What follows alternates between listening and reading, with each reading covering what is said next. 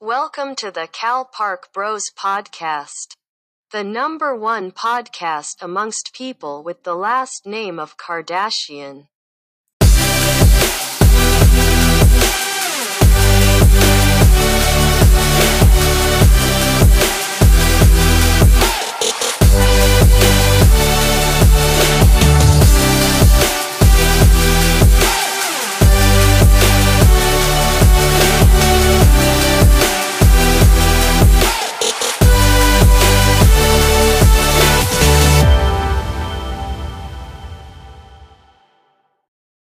Welcome to the Cal Park Bros podcast. I'm your host Terrence, and with me is my co-host Jason, calling in from the back cave in Indianapolis. Jason, how are you, my good man?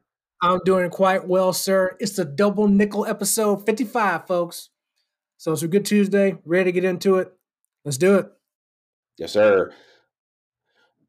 Thank you for listening. As Jason mentioned, this is episode 55 of the Cal Park Bros podcast. For the uninitiated, Cal Park Bros is the podcast to hear. We are a weekly podcast of fans of sports, current events, and entertainment. And as always, we are your hosts, Terrence and Jason. And every single Thursday, we come to you with a brand new episode where we discuss the current events of the day, sports, and the athletes we love. And even some of the athletes we loved. No matter the topic, we can you can expect a brutally honest and fun exchange of snark while learning through the lens of our 30 years of friendship that originated in Calumet Park, Illinois. Folks, for more Cal Park Bros content, make sure you connect with us on Facebook, Instagram, Twitter, YouTube, and TikTok under the handle Cal Park Bros or Cal Park Bros Podcast for more behind the scenes of the show and just to engage with us every single day. But do not forget that the Cal Park Bros Podcast is available to listen and subscribe for free wherever you listen to podcasts. Like us, love us, share us, follow us. And folks, if you like us, hell, why wouldn't you? That's right, folks. Like Terrence said, we are the podcast to hear and watch. So make sure you're living it, loving it, and doing it. Okay. Uh, Jason, I wanted to talk about Elon Musk uh, earlier this year when he was uh, named as uh, Times Man of the Person of the Year. Uh, you were emphatically against that, uh, and maybe it um, that that that that content just wasn't ripe yet. Um, but yeah, it, the, the time seems ripe now because the first thing we're going to be talking about the fact that Elon Musk had his Whole Foods moment and decided to to buy the whole damn uh, platform of Twitter. So um, here we are talking about it. Um, I've been on Twitter for at this point at least ten years. You just got an account. I want to say within the last six months or so, um, and you seem like you're a little more active now. Um, in some ways, you're more active than I am now. Uh, but all of the Twitterverse was ablaze uh, once Elon Musk effectively pulled the trigger on uh, on on Twitter uh, last week. Um, so yeah, what are some of your initial thoughts based on the the fallout from that purchase? Yeah, uh, first of all, and to clarify, sir, uh, technically I had a personal Twitter account for a number of years. I just never use it, including to this day. So, th- so the the activity I, I, I use on Twitter is through the Cal Park Bros page. So uh, so yeah, that's my activity there. So I guess I could say so say I use it more than you currently, which is what it is. But personally, I don't use it on personal page because I hate Twitter. Uh, just kidding. um, but yeah, so you're correct that the last Elon Musk subject that came up, I had no interest in talking about it. This is a little more interesting because one is it's Elon Musk. He's branching out beyond just Tesla and his other ventures, and he's brought bought the big face company of Twitter for upwards of 40 plus million, excuse me, 40 plus billion dollars. That number kind of surprised me because I didn't think Twitter was really that valuable. That valuable, you know. Um, I know they're very popular. They're not the most popular social media site as of right now. I don't think that's changed just yet. But yeah, that's big big news. But I think really what it really boils down to is one, why did he buy this, and what's he planning to do with Twitter now that he has it? Uh, so, of course, a lot of things out there. Uh, it's definitely been noted by an article in CNBC that he wants to make major changes, uh, some of which are kind of maybe you know not that big a deal. But he wants to add an edit button to people so they can edit their tweets. Uh, he wants to get rid of the character limit. Uh, he wants to he wants people to kind of get more in the Twitter blue for whatever reason. I'm sure that's financial as well. He want the kind of a couple of the big things is he wants to make the algorithm more public because he wants to build more trust in the people with the platform, so people kind of know how the algorithm works. I think we all would agree that we would love to know exactly how the algorithm uh, uh, algorithm works for all social media, Facebook, Twitter, what have you. Um, the other big thing is he, well, two other big things. He says he wants to uh, take the company to a private company as opposed to one that's public. So definitely that kind of um, stood out a little bit there as why he wanted to do that. But the big thing that kind of has me scratching my head and kind of have me pause a little bit is he says he wants to institute more of a free speech platform in the Twitter. And I kind of have to take a step back a little bit when he said that. I'm like, wait, wait, wait a minute. Here we are. We have these other social media platforms that put people in jail for saying the wrong thing, which may be on a little bit of the extreme side. But here we have a, a billionaire guy wanting to basically take off the cap a little bit. And when I say cap, I don't mean joking. I, I mean take off the cap when it comes to some stuff. Basically, he said as long as it's not whatever this is being said is not illegal, he's not basically gonna you know put people in jail because of it. so, which on the surface could be a good thing. Free speech, we all love it.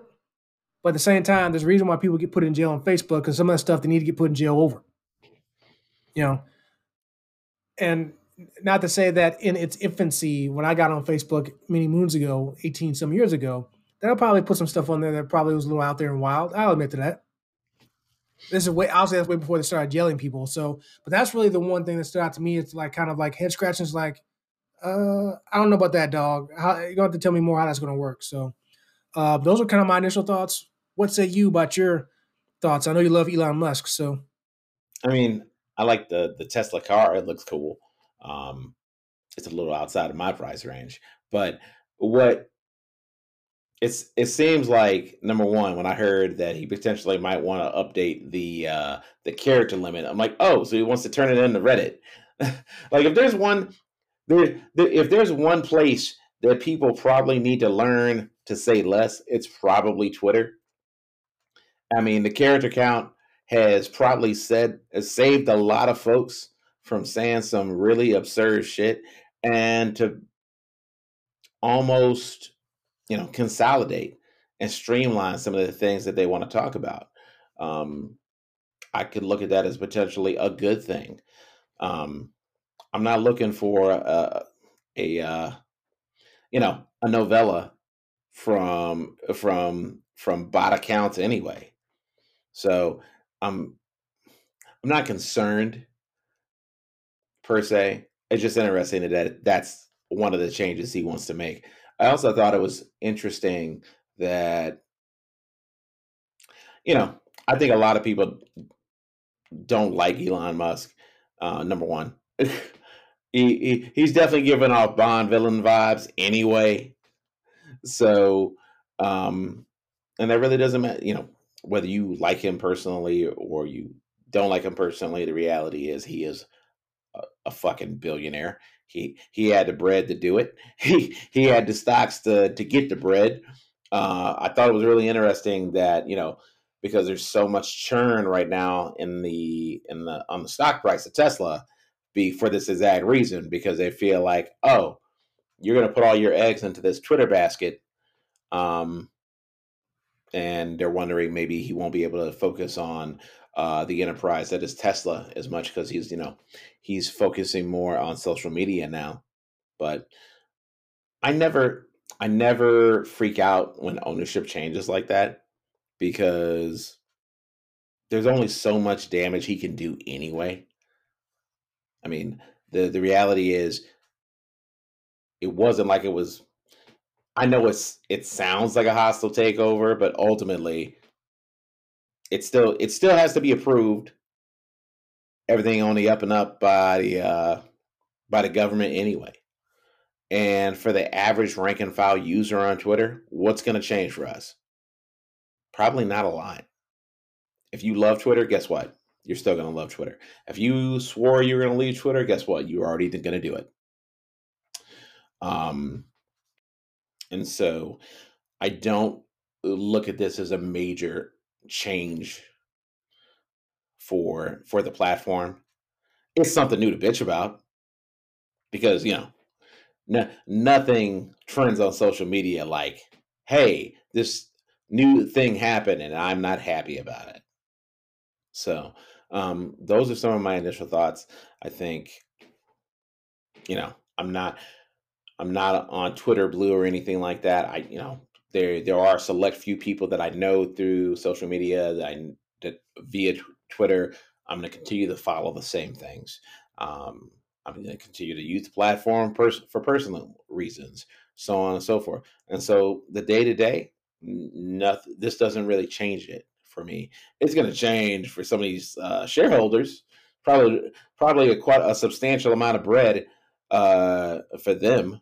Um, looking at uh, looking at stock price. So yeah, those are my initial thoughts. I thought it was interesting, really, that everyone's talking about censorship and for me, Jason, it's like, you realize how hard it is to get banned on social media? I mean, we're joking about being put in jail, social media jail. I mean, you gotta be, you gotta like go crazy on social media to get like legit banned. And there's only really one guy that that actually happened to. That's Donald Trump. Speaking of which, that that definitely is another question people have brought up is with his takeover. They're asking, is Musk going to reinstate Donald Trump to Twitter? Because obviously, as we know, you know Trump got suspended based off the January 6th stuff that that went on. So under Musk's you know stance of getting more open free speech, as long as it's not illegal, and that may be potentially part of the difference there he's trying to going to open it up. Now, obviously, what Trump did going you know going backwards was probably looked at along the lines of causing illegal activity. But again, that was before Musk took, uh, took it over. So they, so he could say, hey, you know what? We'll give you a second chance under my reign. Same rules as everybody else. Go from there. So we should see. We'll see what happens with that. Wouldn't be surprised if nothing happens. But when it comes to Twitter Blue, uh, supposedly his interest in having people subscribe to that is so there's some some payments that can happen when it comes to using uh, Musk's cryptocurrency, which is forgive me if I butcher the name, Dogcoin or Dogcoin, whatever it's called. Um, and you mentioned stockholders. So with the company going private, they don't really have to answer as hardly or, or to stockholders. Ninety percent of Twitter's revenue comes from advertisements and that's one thing that the going private Musk is looking to do is get rid of ads on Twitter.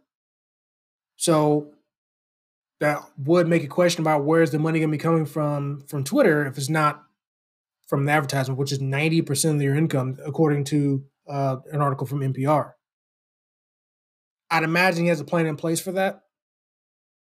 With him being a billionaire, he's not trying to lose money. He I'm sure he just didn't take over Twitter just to for the fun of it it's a resource for him. You know, he's trying to trying to have some revenue.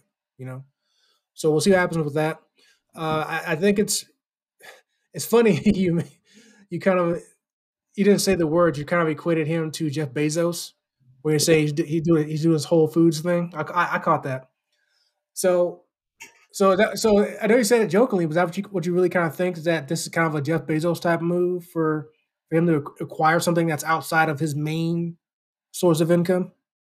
I mean, it's absolutely a damn. I really do have a lot of money. What can I buy tonight? Twitter. Yeah, and again, the fact that he put up 44 billion bucks with a B, folks, with a B. So obviously he's got the money, but but again, you know, hey, good for him. Uh, we'll see what he does with it. I'm sure all eyes will be on whatever the first change he is that he's going to make.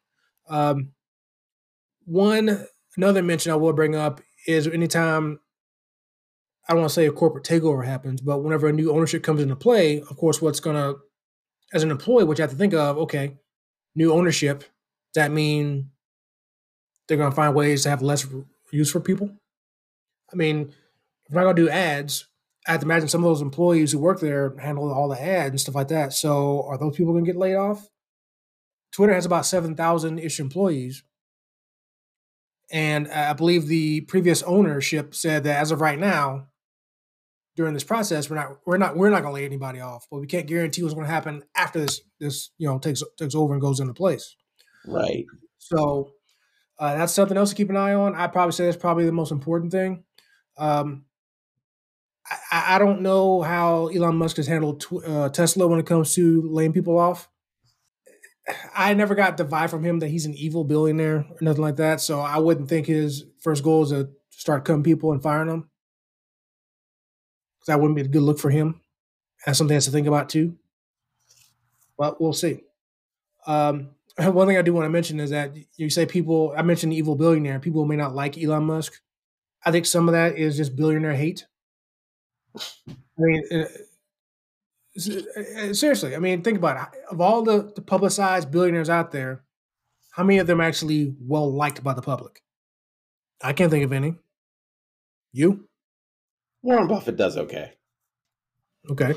Is that is that new money? Is that is that new money hatred? Is I think is what you're going for. Well, think, if well, people consider Trump a billionaire. I actually think there was a squabble between Bill Gates and uh, Elon Musk um, and you know, I always get a chuckle when you when you see a little you know social media spat between two billionaires, or hell, even two millionaires, or you know, a dollarnaire, if you will. Um, but uh, yeah, I think it was it was literally an old money versus new money beef, and you know, if you if you're someone like Bill Gates who has made you know an astronomical amount of money over the last, you know, 30 years. And then you got some some new cat with with, with basically pushing his own currency. um it's he he he's absolutely a disruptor and he's one of the newest disruptors um and that's going to rub some people the wrong way um and so i think that's the most objective way he's going to be a polarizing person no matter what. Well, I think, and I think for me, it should force people to say, okay, let's actually look at and see what this person did while they were in charge, as opposed to just saying, oh, we don't like this person, we're going to leave. So, yeah, and that's why I say with the layoffs, that's going to be again the most important thing of all the stuff we talked about. I mean, when it comes to the edit button, the character limits, and all the other crap, free speech, whatever all stuff's well and good. But if you cut out half the employees, and that's a random number, folks. I'm not saying that's out there that that what it might be, but if you're cutting, you know, a bulk of the employees, I have to imagine that's going to stand out pretty well when it comes to, and I don't want to use the word legacy, but when it comes to his reputation. And keep in mind, he also has another business to think about too. So, because people don't really look too finally when it comes to mass layoffs. So again, maybe something he has to think about when it comes to how it might affect his Tesla business. Plus, not to mention, you're already looking to sell stocks and shares anyway of of Tesla to help you for this purchase right here. So, so yeah, I'm sure all this money moves. Cardi B might talk about making money moves, whatever, but her money, her money, her money ain't her money ain't nothing like, but like Elon Musk. So Elon Musk, obviously, all these moves have these money moves. Now I'll give him credit that he's not an idiot. So we'll see what happens. I could be proven wrong. He also wasn't born poor, but that's neither here nor there. Well, maybe not, but he ain't losing money either. So. All right. That concludes our segment on Times Person of the Year, Elon Musk. Coming up next, we're going to be talking about um, one of the most severe punishments for domestic violence in Major League Sports. Coming up next on Cal Park Bros.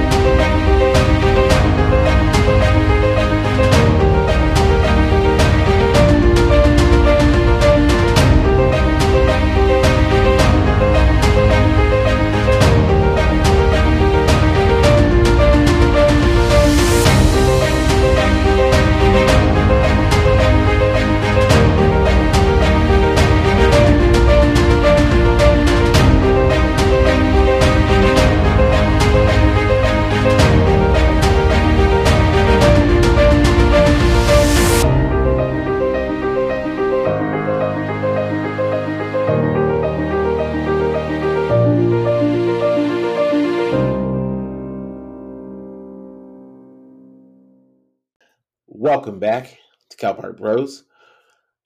Jason and I are fresh off the segment. We discuss uh, Elon Musk having his Whole Foods moment. Um, Twitter would Twitter might be might be in pretty good hands in Elon Musk's hands. I I always wonder why people react when like, oh, a new person's taking over. I'm like, unless they say outright, hey, everybody gonna get fired. Just relax. All right, in this second segment, we're gonna be talking about something. Unfortunately, um, we we know we either have been affected or we know someone that's been affected and domestic violence um and news came out last week uh that major league baseball was going to suspend trevor bauer uh pitcher uh for the equivalent of two years uh, for uh domestic domestic violence allegations.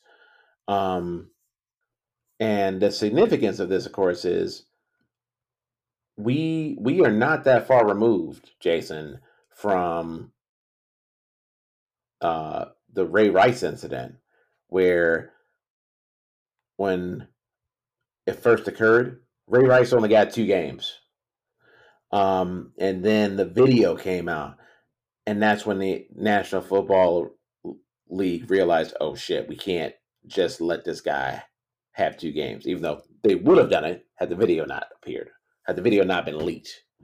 And so the fact that a major a major sports uh, league has taken these allegations um, I mean, at this point, there's more than allegations. Shit, MLB probably has as much uh, um, surveillance muscle as the National Football League at this point it's got to be more than allegations if they're saying your ass ain't gonna be playing for two years.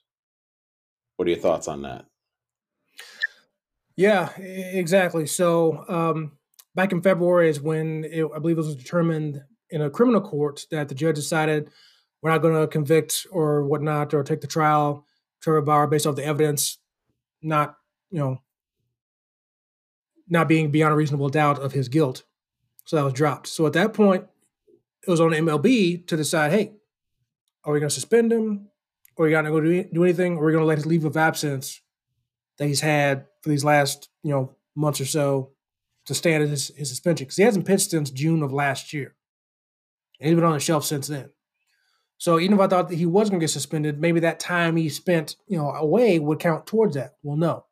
That 324 games didn't start till last Friday. So he basically not be pitching until April ish uh, 2024. And under the domestic um, abuse policy, domestic violence policy, under you know by MLB, the longest anybody had been suspended under that was only for one year, 162 games. The shortest shortest was 15. So that goes and tells you how strongly Manfred and the MLB felt about the things that I guess I have to say allegedly Trevor Bauer did.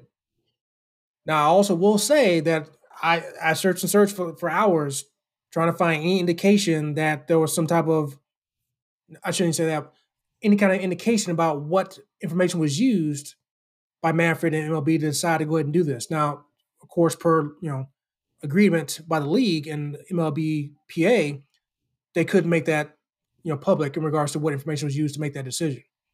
But to people's knowledge, there is no video evidence of what happened. There's no, you know, Ray Rice stuff when it comes to that video. So again, basically MLB, despite again Bauer not being convicted or even tried or whatever in the criminal court, MLB's uh, Manfred said, you know what? I don't care about the criminal situation. I don't care. There's no video. I don't care about the legalese stuff. Basically, he said, I think you did this, essentially, and because of it, because of what I think you did was so heinous, here's these two years. Peace out. See you then. Now, obviously, Trevor Bauer is going to appeal this, which he still can't play during the appeal. And we'll see what happens. Maybe the fact that it wasn't a criminal trial at all, or he wasn't com- convicted, maybe that might work in his favor to get it reduced. We'll see. But again, that's going to depend on what information MLB has to make this decision. Again, given the lack of criminal case and no video evidence to anybody is aware of, uh, those are my initial thoughts. I mean, it, as a baseball fan myself, and I have to imagine any other baseball fan would feel the same way. Physically, you saw that number 324 games, your jaw had to drop a little bit. Verbally, I'm sure most people like me said, damn. And of course, you read every article about it, realizing doing the math in your head, that, that's two years. So I guess in his case, two plus years technically. Again, given he hasn't pitched or anything since June, so basically, might as well make it almost three. Um, and the fact of the matter is, he's actually he just signed a contract with the Dodgers right before uh, I believe the season started, a three-year contract. So he almost basically isn't going to play a lick of that because by the time he's suspended, contract could be up, and the Dodgers don't have to, technically have to pay him. So, so those are my initial thoughts, man. It's definitely, and I'll let you jump in real quick. But you mentioned Ray Rice. This is cool in a, in a way.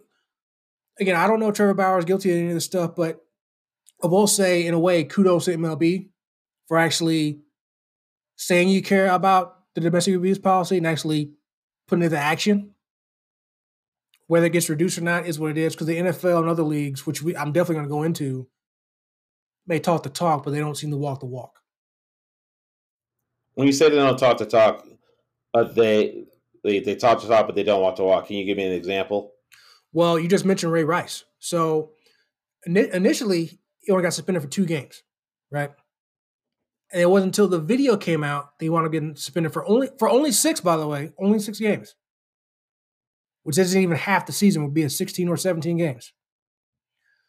We know other situations, which again, I'll, I'll go into detail a little later, that people got suspended for longer games for less reason. Uh, didn't like, for example, Calvin Ridley didn't he get suspended for ten games for gambling, or what? It might have been more than that. Whatever, whatever, is, whatever he was doing, he got suspended for more than that. But still, like, I don't want to compare gambling and domestic. That, that, that's that's my whole point. That's my whole point.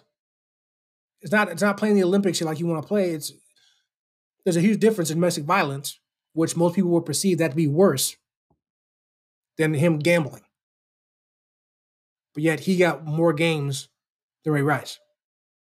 And again, other examples as well. Greg Hardy originally suspended for 10 games, appealed it, got reduced to four or whatever it was. So, but that's what I'm referring to. And there's other examples in other leagues as well. That's why I'm saying that at least the MLB, whether they're overstepping or not, at least walking the walk, and not just talking the talk. They're not saying they're not just saying they care, not really doing anything about it.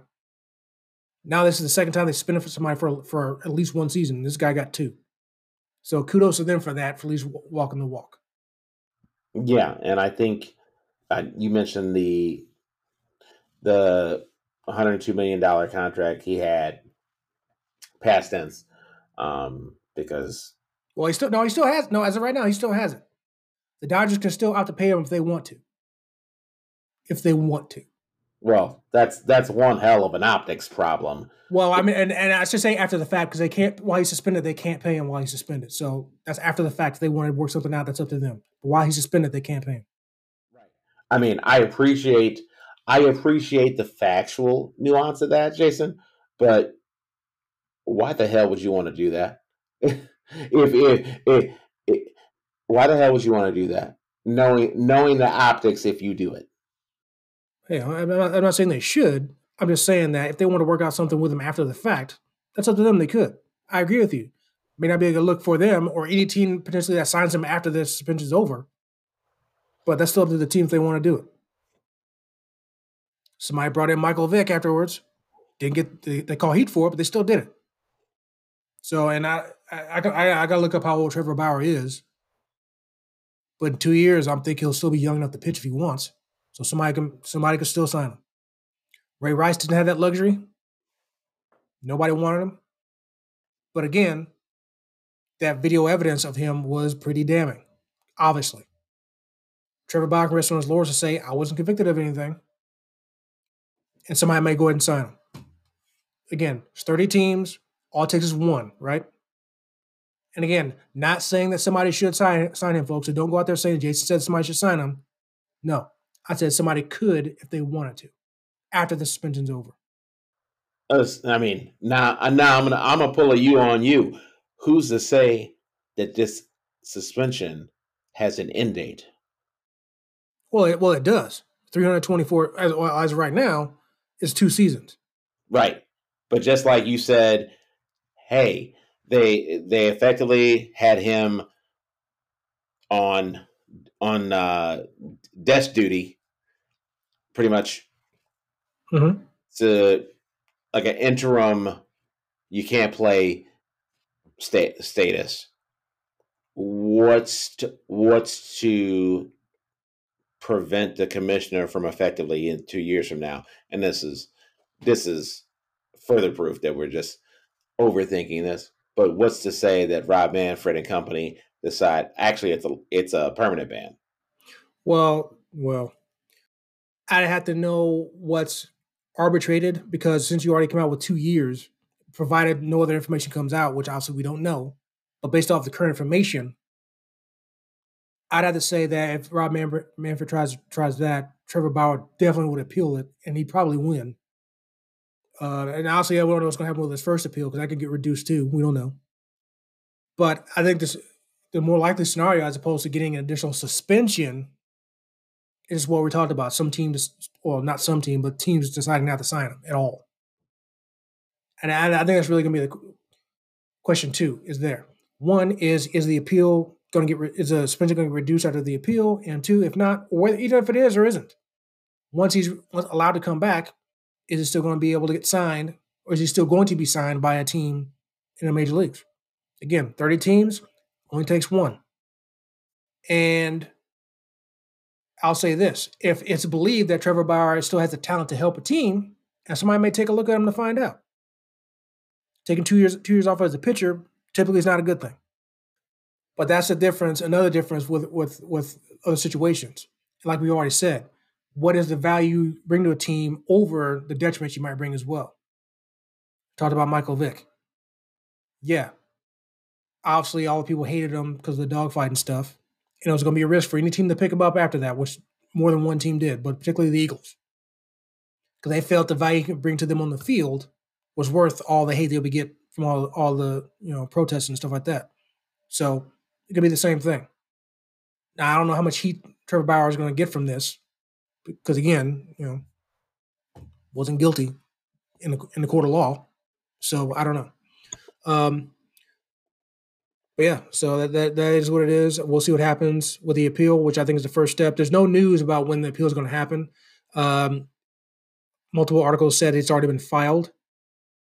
Uh, and I will say, people, as you probably imagine, when the appeal process happens, it will be heard by an arbitrator uh, that's so, you know, again, those who know arbitrator, somebody who's separate from Trevor Bauer, no relation to him, and no relation and correlationship with Manfred and MLB. It's somebody totally neutral, hear both sides, and go from there.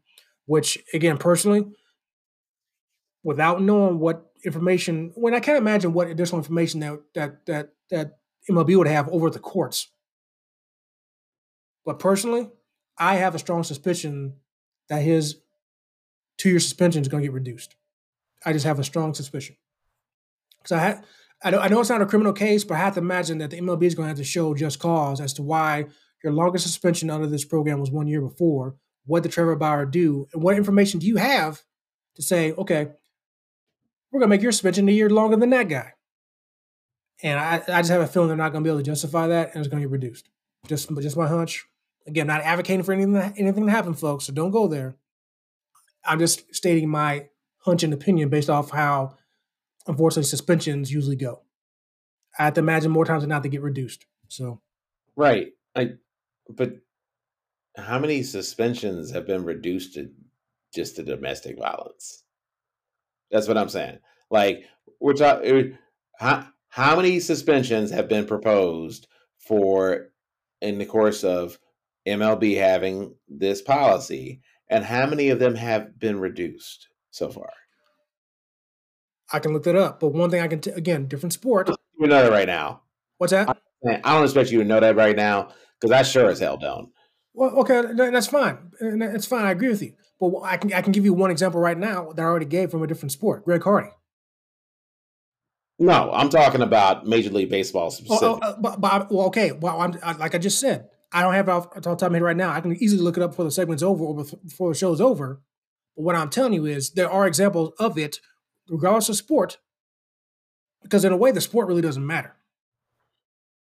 Just keep in mind, this is heard by an arbitrator, somebody who doesn't, in theory, doesn't really have a, a horse in the race when it comes to deciding one way or another.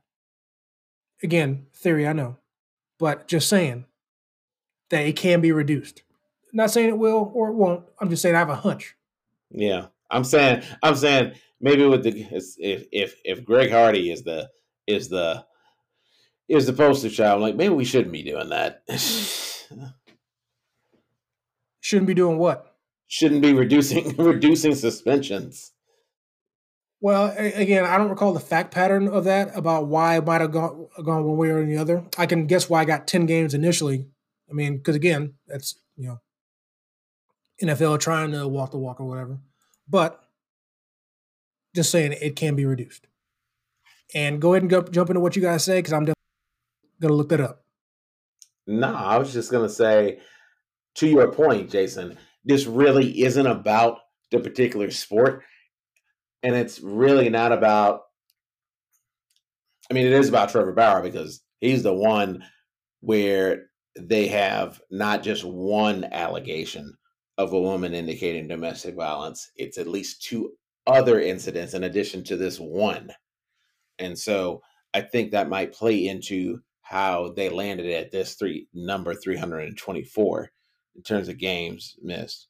Um, but I think that's why I bring up the Ray Rice situation because we're talking about, you know, high, you know, high profile uh, players, and we're talking about the fact that you know culture, our culture has a domestic violence issue in the first place. Sports is simply just a a microscope, uh, a microcosm, if you will, um, of our everyday culture anyway.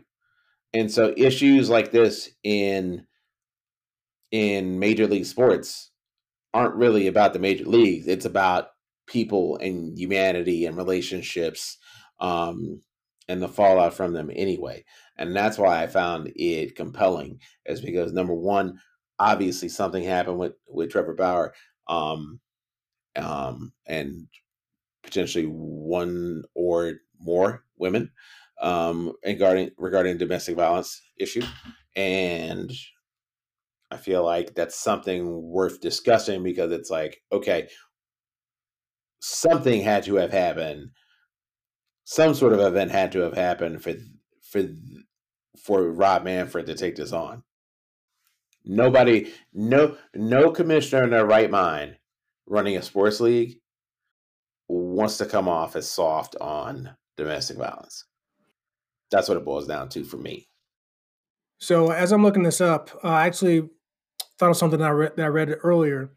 So the answer to your question, how many MLB suspensions for domestic violence have been reduced?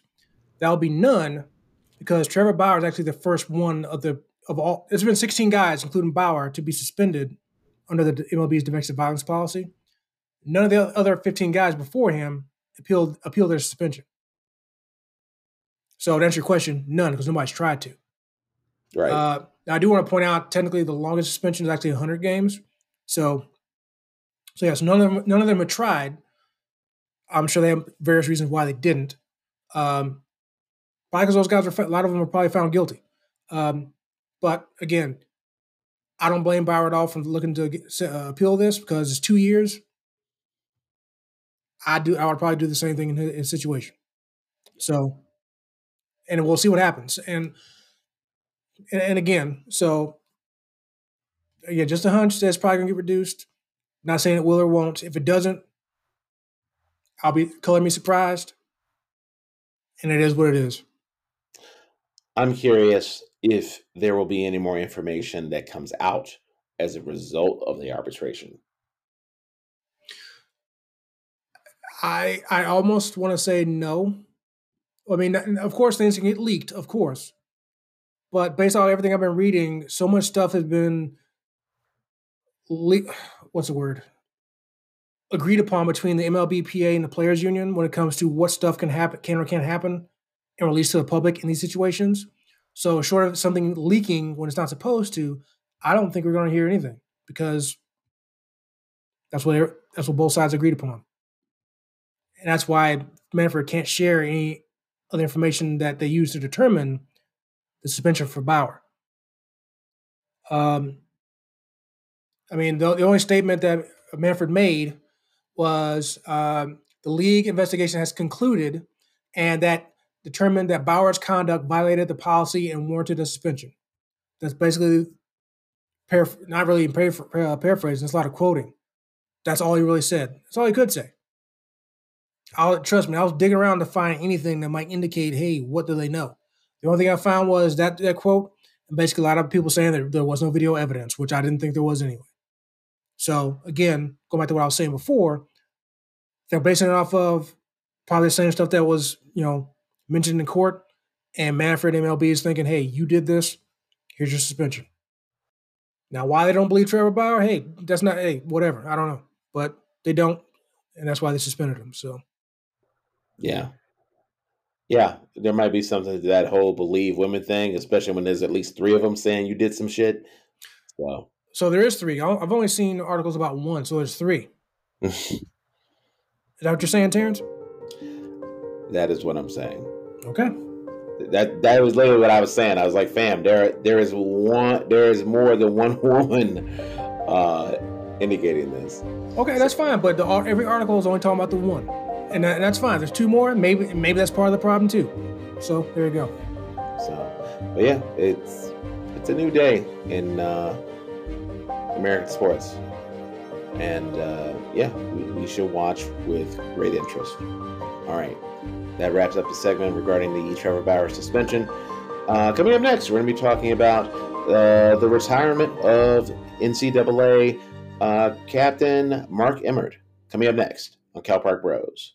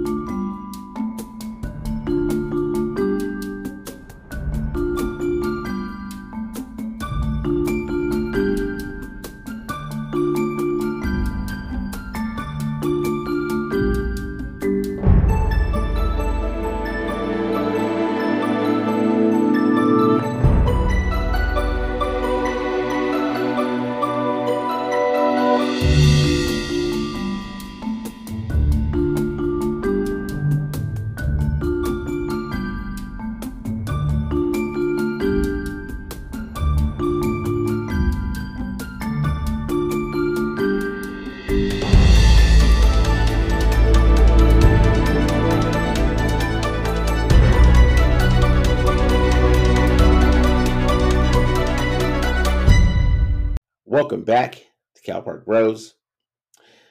Jason and I are fresh off the segment discussing um, the Trevor Bauer suspension. Um, in this last segment, uh, we're going to be talking about the fact that the there's going to be a changing of the guard um, uh, regarding the leadership in the NCAA. Uh, feels like it's been a while since we talked about any sort of uh, infrastructure stuff related to the NCAA. Uh, and it seems like now is a perfect time to re- address this now that Mark Emmert is retiring after 12 years uh, of being in charge of, of, I call it the league. It's really just a big ass conglomerate. Like it is a business, whether people want to acknowledge that it is or not. It absolutely is a business and he's effectively been been running it for um, more than a decade. Um, and so there's been a lot of discussion about what does that mean for the NCAA, um, who's going to be taking over um, for Mark Emmert uh, when he, you know, when it's officially his last day, and you know he has a big uh, pizza party on his way out. So, Jason, what are some of your initial thoughts um, as there's going to be a change in leadership. Well, you call it a retirement. I definitely am not going to call it that. Um, indications, which makes sense, indications are that basically he and the NCAA Board of Governors agreed, quotations, that he would step aside or step down, however you want to call it. Uh, and I say that particularly because not long ago he had his contract extended through 2025. And this is public knowledge. I'm not sure people realize this, but Mark Emmert made or makes, excuse me, over $2 million a year. So I doubt he's going to be just willingly walk away from that. So for whatever reason, they agreed upon that he would step down, step aside. So definitely not calling a retirement. I get I get your point though, but yeah, definitely not going there. Uh, my initial thought was, um, even though some people say it shouldn't be surprising, kind of surprised because one, because of that contract, and two, I know he liked working there. But three, it, it seemed like there were plans in place, either instituted by him or spearheaded by him, at the behest of others, that he was going to be carrying out going in. And obviously, this is based off of me last being employed there under the NCAA uh, this past uh, November. So I'm kind of surprised in that regard. However, if you kind of look at some of the more recent things that have gone down, you can definitely see probably why he was asked to step down when it comes to the situation that happened with uh, this past uh, basketball tournaments when it comes to the workout facilities down there between the men's and women's and that got a lot of attention as it should have. Uh, the, the, disparity there while the men's had everything at their disposal when it comes to weights stuff like that where i think the women had like like yoga mats and like 10 pound dumbbells and that was it um, i know he definitely caught hell for that as he again as he should have uh, even though even though i will say like any major company, stuff that happens within the company isn't the fault of the president. Like it's not they're like they're not the ones out there saying, "Oh, we'll give the men this, give the women that." No. So Mark, yes, Mark Emmert was not the one deciding that and making that happen.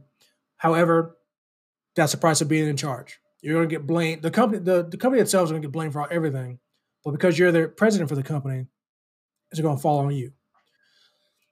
But part of the problem was that whenever it was brought to his attention, and of course he got in front of the media to explain. Basically, he it wasn't a good explanation. It was really more defensive, making excuses as opposed to now, obviously they didn't simply fix the situation, but it was more of his media explanation of it was again more of defensive, which did, didn't need to be. And I will also say that a lot of the employees there weren't fond of that situation either, as again as they shouldn't have, and I'm sure most people weren't either. Uh, then you also have the situation. I don't want to just put it just on the Kansas, Kansas situation, but obviously their school was being investigated for almost three years, and then all of a sudden their team wins the national championship in basketball, and then after the fact or whatever, around the same time they get you know hit with punishments. So just kind of the timing of certain things when it comes to t- investigation taking forever and then not really doing meaning anything. Obviously, the NIL situation having to go to court and NCAA fighting it to happen, but the court saying no, this is going to be a thing, dog. So you guys need to get to, get behind it. Several states are you know doing things, and it seemed like the NCAA was only taking their, their eventual stance on NIL because they were forced into it by the Fed courts and state states governments. So all that to say, in those in the last year or so, just not good looks for for for Emmert, and I'm sure again that's some of the reason why the board and him decided to agree, quote unquote, again for him to step away. Um, the one last thing I'm gonna let you jump back in. That people might have seen the, the date saying that he's not gonna step down until June 30th of 2023. So of course people are saying, why is he waiting a year? Why didn't he just step down now? Uh, well, just from what I know from working there, they likely will have some sort of plan in place for his replacement. They don't want the they don't want the spot to just be gone and open and not filled by anybody. Because because I also have to imagine too, according to a lot of sources, which makes sense, that it's going to be a new direction of the NCAA, right? For all this NIL stuff, potential move to move into the current century, as many people are saying. So they want to pick the right person. So technically, even though the date says not stepping down until June 30th, 2023, if the NCAA find, you know, figures out what plan they want to make when it comes to the direction of the NCAA, they have somebody ahead of that date to replace him, then he will step down at that time frame. So it could be six months, could be the full year, whatever. But that's why that date was mentioned. So the NCAA has time to formulate their plan and find and recruit the next replacement. I have thoughts on that, information on that as well. But those are my initial th- thoughts, sir. What say you? Um, I do think that, to your point, that Nash, the NCAA is going to be different. Uh, name and likeness has changed things for better or for worse. Um, the the old the the the old the old ways some of those are going to erode some of those some people feel they need to um and it it you will need someone in charge of the ncaa number one that makes sure all of this corporate money doesn't walk out the door which it won't but also the NCAA is trying to do everything in their power to hold on to, you know, this gold mine that is, you know, college basketball, college football. Um, but they also have to evolve with the times as the the the the appetite of the average college student to um, to be involved in those sports. Um, to your point, Jason, yeah, name and likeness, that could have been, you know, they suppressed boosters for so long. And so now it seems like, hey, you know, the NCAA is so woke because they they they're they're you're actually allowed to get deals. It's like, yeah, it's it's not nearly as progressive as as it as it sounds when you think about the fact that they've been suppressing um, individuals from uh, effectively profiting off of them off of their gifts anyway. Um, so whoever's in charge of this thing in a year, while they're trying to do their succession planning, we'll have to be mindful of that. So those are my initial thoughts. Now I will say this: um, no matter what decisions the NCAA makes about anything, they're never, ever, ever going to make 100% of the people happy with whatever they decide no matter what it is. Even when it comes to NIL, as as many of positive you mentioned for better or worse. For many people that think it's for the better, there's equally amount of people think it's for the worse. And I took a lot of those phone calls. People think it's ruining the game, it's killing amateurism, your favorite term, uh, things like that. Uh, even when it comes to the transfer portal, people are lauding that, praising that, giving kids the chance to actually transfer and blah blah blah and all stuff like that. People are hating that as well. So no matter what, they're never going to make anybody 100, make 100% of the people happy. Whether it's Mark Emmert, the presidents before him, whoever comes after him. That's never going to happen. And it is what it is. So whoever is the president, when it comes to whatever decision you make, you can't necessarily worry about trying to please the people because you're going to piss off half of them and make the other ones happy. So you have to make whatever the best decision is for college sports and the college student athletes.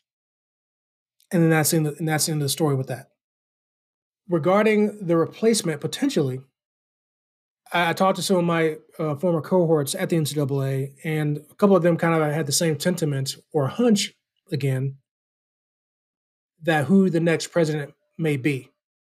It would not shock me, and I'm not saying that this what they're. I'm not going to say they're going to pull Joe Biden saying they're that they're going to be doing this, like gunning to do this. But it wouldn't shock me if the next president of the NCAA is either a female or someone of color or both. Definitely, well, also throw additional in that, it wouldn't shock me if it was somebody who in generally was younger. Uh, Mark Emmert's, you know, 69. Obviously, when he took the job, he was 57, which isn't old, old, no. But but I think it does. It's going to take somebody who has a different mindset of, like I said, NCAA is looking to come into the current century well, you have to have somebody with that mindset that's looking to do that same thing. Right. And I will say from personal experience, particularly the reason why I got fired, some of the old mindset is the reason behind that. So again, change is good. But along with the speculations, personally, when I first heard this, my first thought of the replacement was going to be Dan Gavitt, who, if people don't know, he is officially the senior vice president for the bat for basketball. Not to mention, obviously, he has that pretty high position for an important spot over basketball, which obviously, as I mentioned before, is very important to the financials of the NCAA. But not to mention also, he is someone who's very experienced when it comes to talking and dealing with the media. That's also was also one knock on Mark Emmert that he didn't really do well with the media. He didn't seem comfortable doing it. Dan Gavitt's not going to have that problem. Now I'll say I, I, don't know if he wants the job, but he's I'd have to say he's probably the number one candidate based off what I know from working there. I found articles, you know, kind of speculating on who top candidates are, and of course there's pretty good good ones. A lot of female uh, candidates, which is great.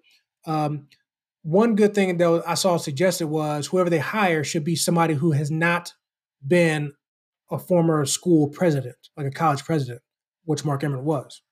They're saying that you know get somebody to move away from that, which I can see the benefit of that. But there is one person of the of the candidate list who fits that bill, who, who's not a former uh, college president. She's a minority. She's a female, and she's somebody that actually saw speak in person at the NCAA. And that'll be that will be one Condoleezza Rice. Called it. Yeah, exactly. So she's um, not saying she's going to get the job or anything, but she's among one of the top candidates. And even though it may sound funny, because people don't, may not recognize this, you know, they recognize she may not have a whole strong connection when it comes to sports. I mean, which is what it is, which in a way could be a good thing. But clearly, she has experience dealing with the media, clearly. She has connections, obviously, to being a part of a White House staff, so she can handle that pressure. If she can handle that pressure, she can handle anything going on with the NCAA, for sure. Now, where her mind will be when it comes to bringing the, the NCAA forward into a new century, that I can't answer. I don't know. But she's probably one of the more prominent names, probably the most prominent name amongst the top candidates for the role. So um, it, it, will be very interesting to see who, who uh, is a replacement. I'm still not betting on it, obviously, NCAA, not betting on this, but you know, it wouldn't shock me if it's Dan Gavitt, to be honest with you. But again, if you want to try something different, all the all their previous presidents have been white males. Not knocking white males, but again, something different. And we know the NCAA is looking to be progressive. And whoever they, whoever they hire is going to be somebody who's qualified. So again, we're not looking to hire somebody just to hire somebody in particular. So, so, so, so there's that. Terrence, what, what, again, not say you have to name any names in particular, but what are your thoughts about who the replacement should be? And now, when I say who, I don't necessarily be named, but I just mean in general when it comes to the type of person who should be the next president? Uh, the type of person who should be the next president of the NCAA should probably be someone who believes in free market principles. I'll start there. How and how would that benefit the NCAA or student athletes? Uh, well, we already know how it would benefit student athletes, um, and student athletes have been beating down this door before Mark Emmert was uh, working on his exit strategy last year. Shout out to the Kansas City Jayhawks, by the way. That was yeah. great. That was great. Yeah, yeah, yeah. That probably. I don't want to say that was a nail in the coffin, but that that might, that might have got an extra nail in somebody's hand and say, "Oh, let's start hammering this right now." Yeah, that was not a good look, bro. Not yeah. good. I wish. I wish that it was almost as if that guy was already on. Uh, he was already on vacation as far as this job was concerned. Uh, so yeah, th- that to me that's a core tenet uh, for the next person in charge of the uh, NCAA uh, because those free market principles have allowed the excuse me the NCAA to effectively, you know, become the the financial behemoth wonder kind that it is. Um, so you're asking the question how it would benefit the NCAA. It's in its best interest to keep as many talented collegiate players as it possibly can for as long as this can. And if they don't, then those kids will simply find other avenues to play other than the NCAA. So, and I believe that keeping those avenues for for revenue generating purposes, that's in the NCAA's best interest. so, and maybe this is my confusion here. So, you say rev- revenue generating uh, avenues for the NCAA. Are I'm assuming you're not referring to NIL, correct? Or are you? I'm talking about the fact that NCAA really didn't have a choice but to just embrace that. They've been fighting it tooth and nail the last 20 years. Agreed. But the writing was on the wall. They were going to lose. Agreed. So they don't get extra credit. They, uh, and if they're not careful, you know, you it, it's it's it's no different than who knows what the National Basketball Association is going to come up with relating to their uh, one and done rule.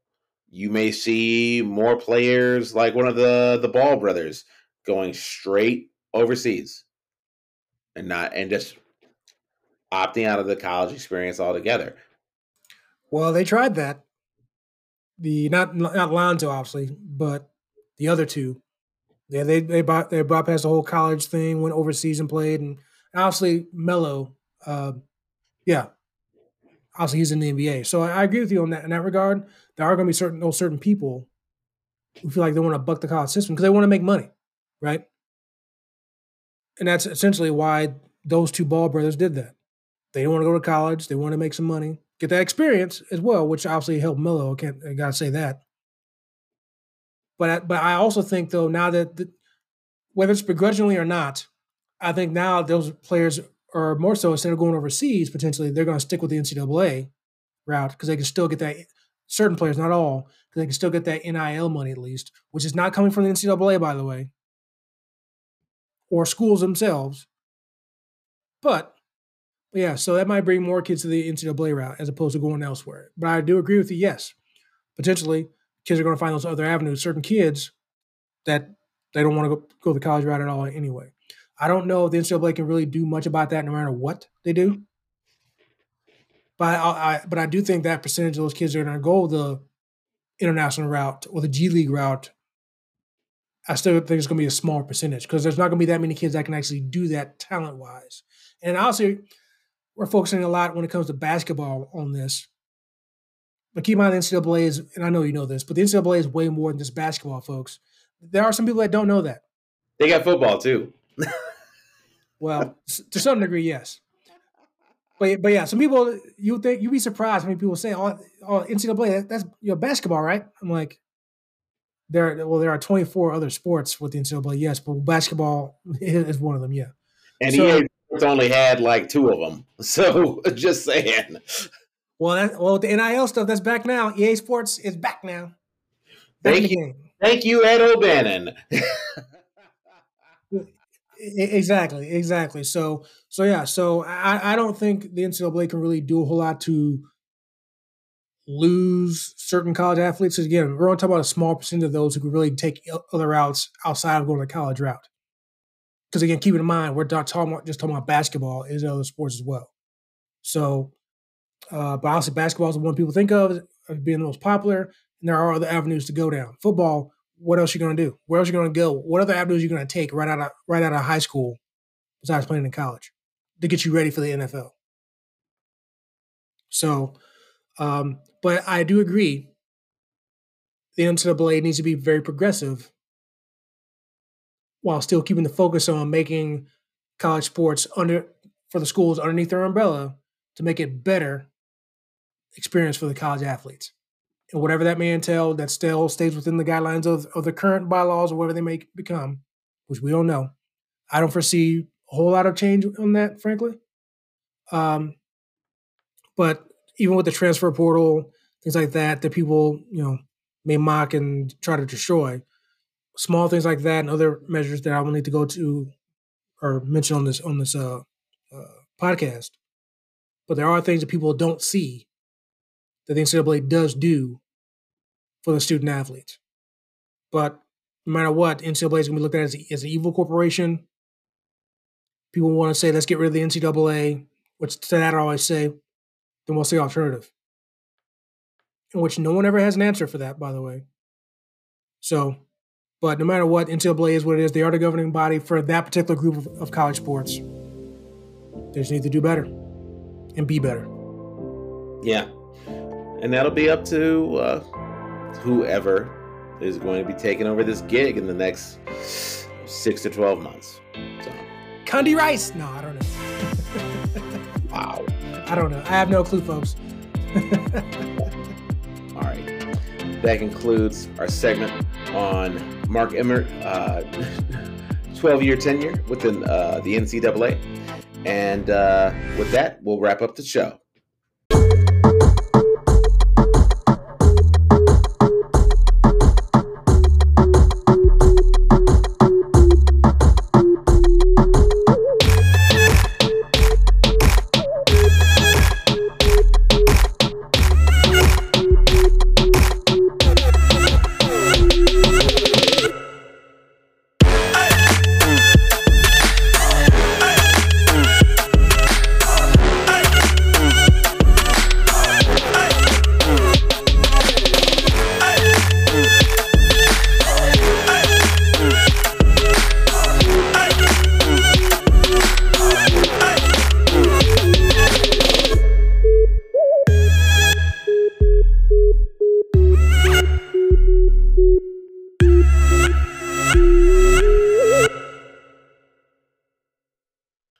Thank you for listening to the Park Bros podcast with your hosts, Terrence and Jason. If you've enjoyed this episode and you'd like to support the podcast, please share it with others, post about it on social media, or leave us a rating and review. Five stars, as always, are appreciated. You can always send the show feedback or show topics at calparkbros at gmail.com or leave us a voicemail at calparkbros.com. You can also reach us on the CPB voicemail at 405 877 2767. That's 405 877 BROS. Who knows? Your message could end up on a future episode of this here podcast. Jason, final thoughts for the people. Final thoughts are, man, hey, that was a good episode, bro. Love doing those topics with you. Folks, hopefully you enjoyed that. Keep in mind that we drop our episodes, audio episodes, every Thursday. Make sure you check us out on calparkbros.com, Apple Podcasts, Spotify, and everywhere you listen to podcasts. But we also drop our video segments every Monday on Facebook, Instagram, and YouTube. So make sure you check, check us out both ways. Make sure you're being good Cal Park Bros stalkers, Cal Park Bros nerds. Take in all the goodness of the Cal Park Bros because you know you love it, you know you enjoy it. You know that we're the podcast to hear and watch, and you have been living it, loving it, and doing it. So again, thank you for that. But now it's that time. It's that great time that all you great Cal Park Bros stalkers and nerds love. It's time for the catchphrase, time for the hashtag, time for the line. When it comes to all things Cal Park Bros, make sure you like us, love us, share us, and follow us. Because if you like us, why wouldn't you? That's right. And with that said, this is Cal Bros signing off. Peace out, y'all.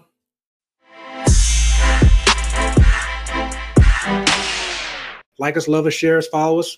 And if you like us, why wouldn't you?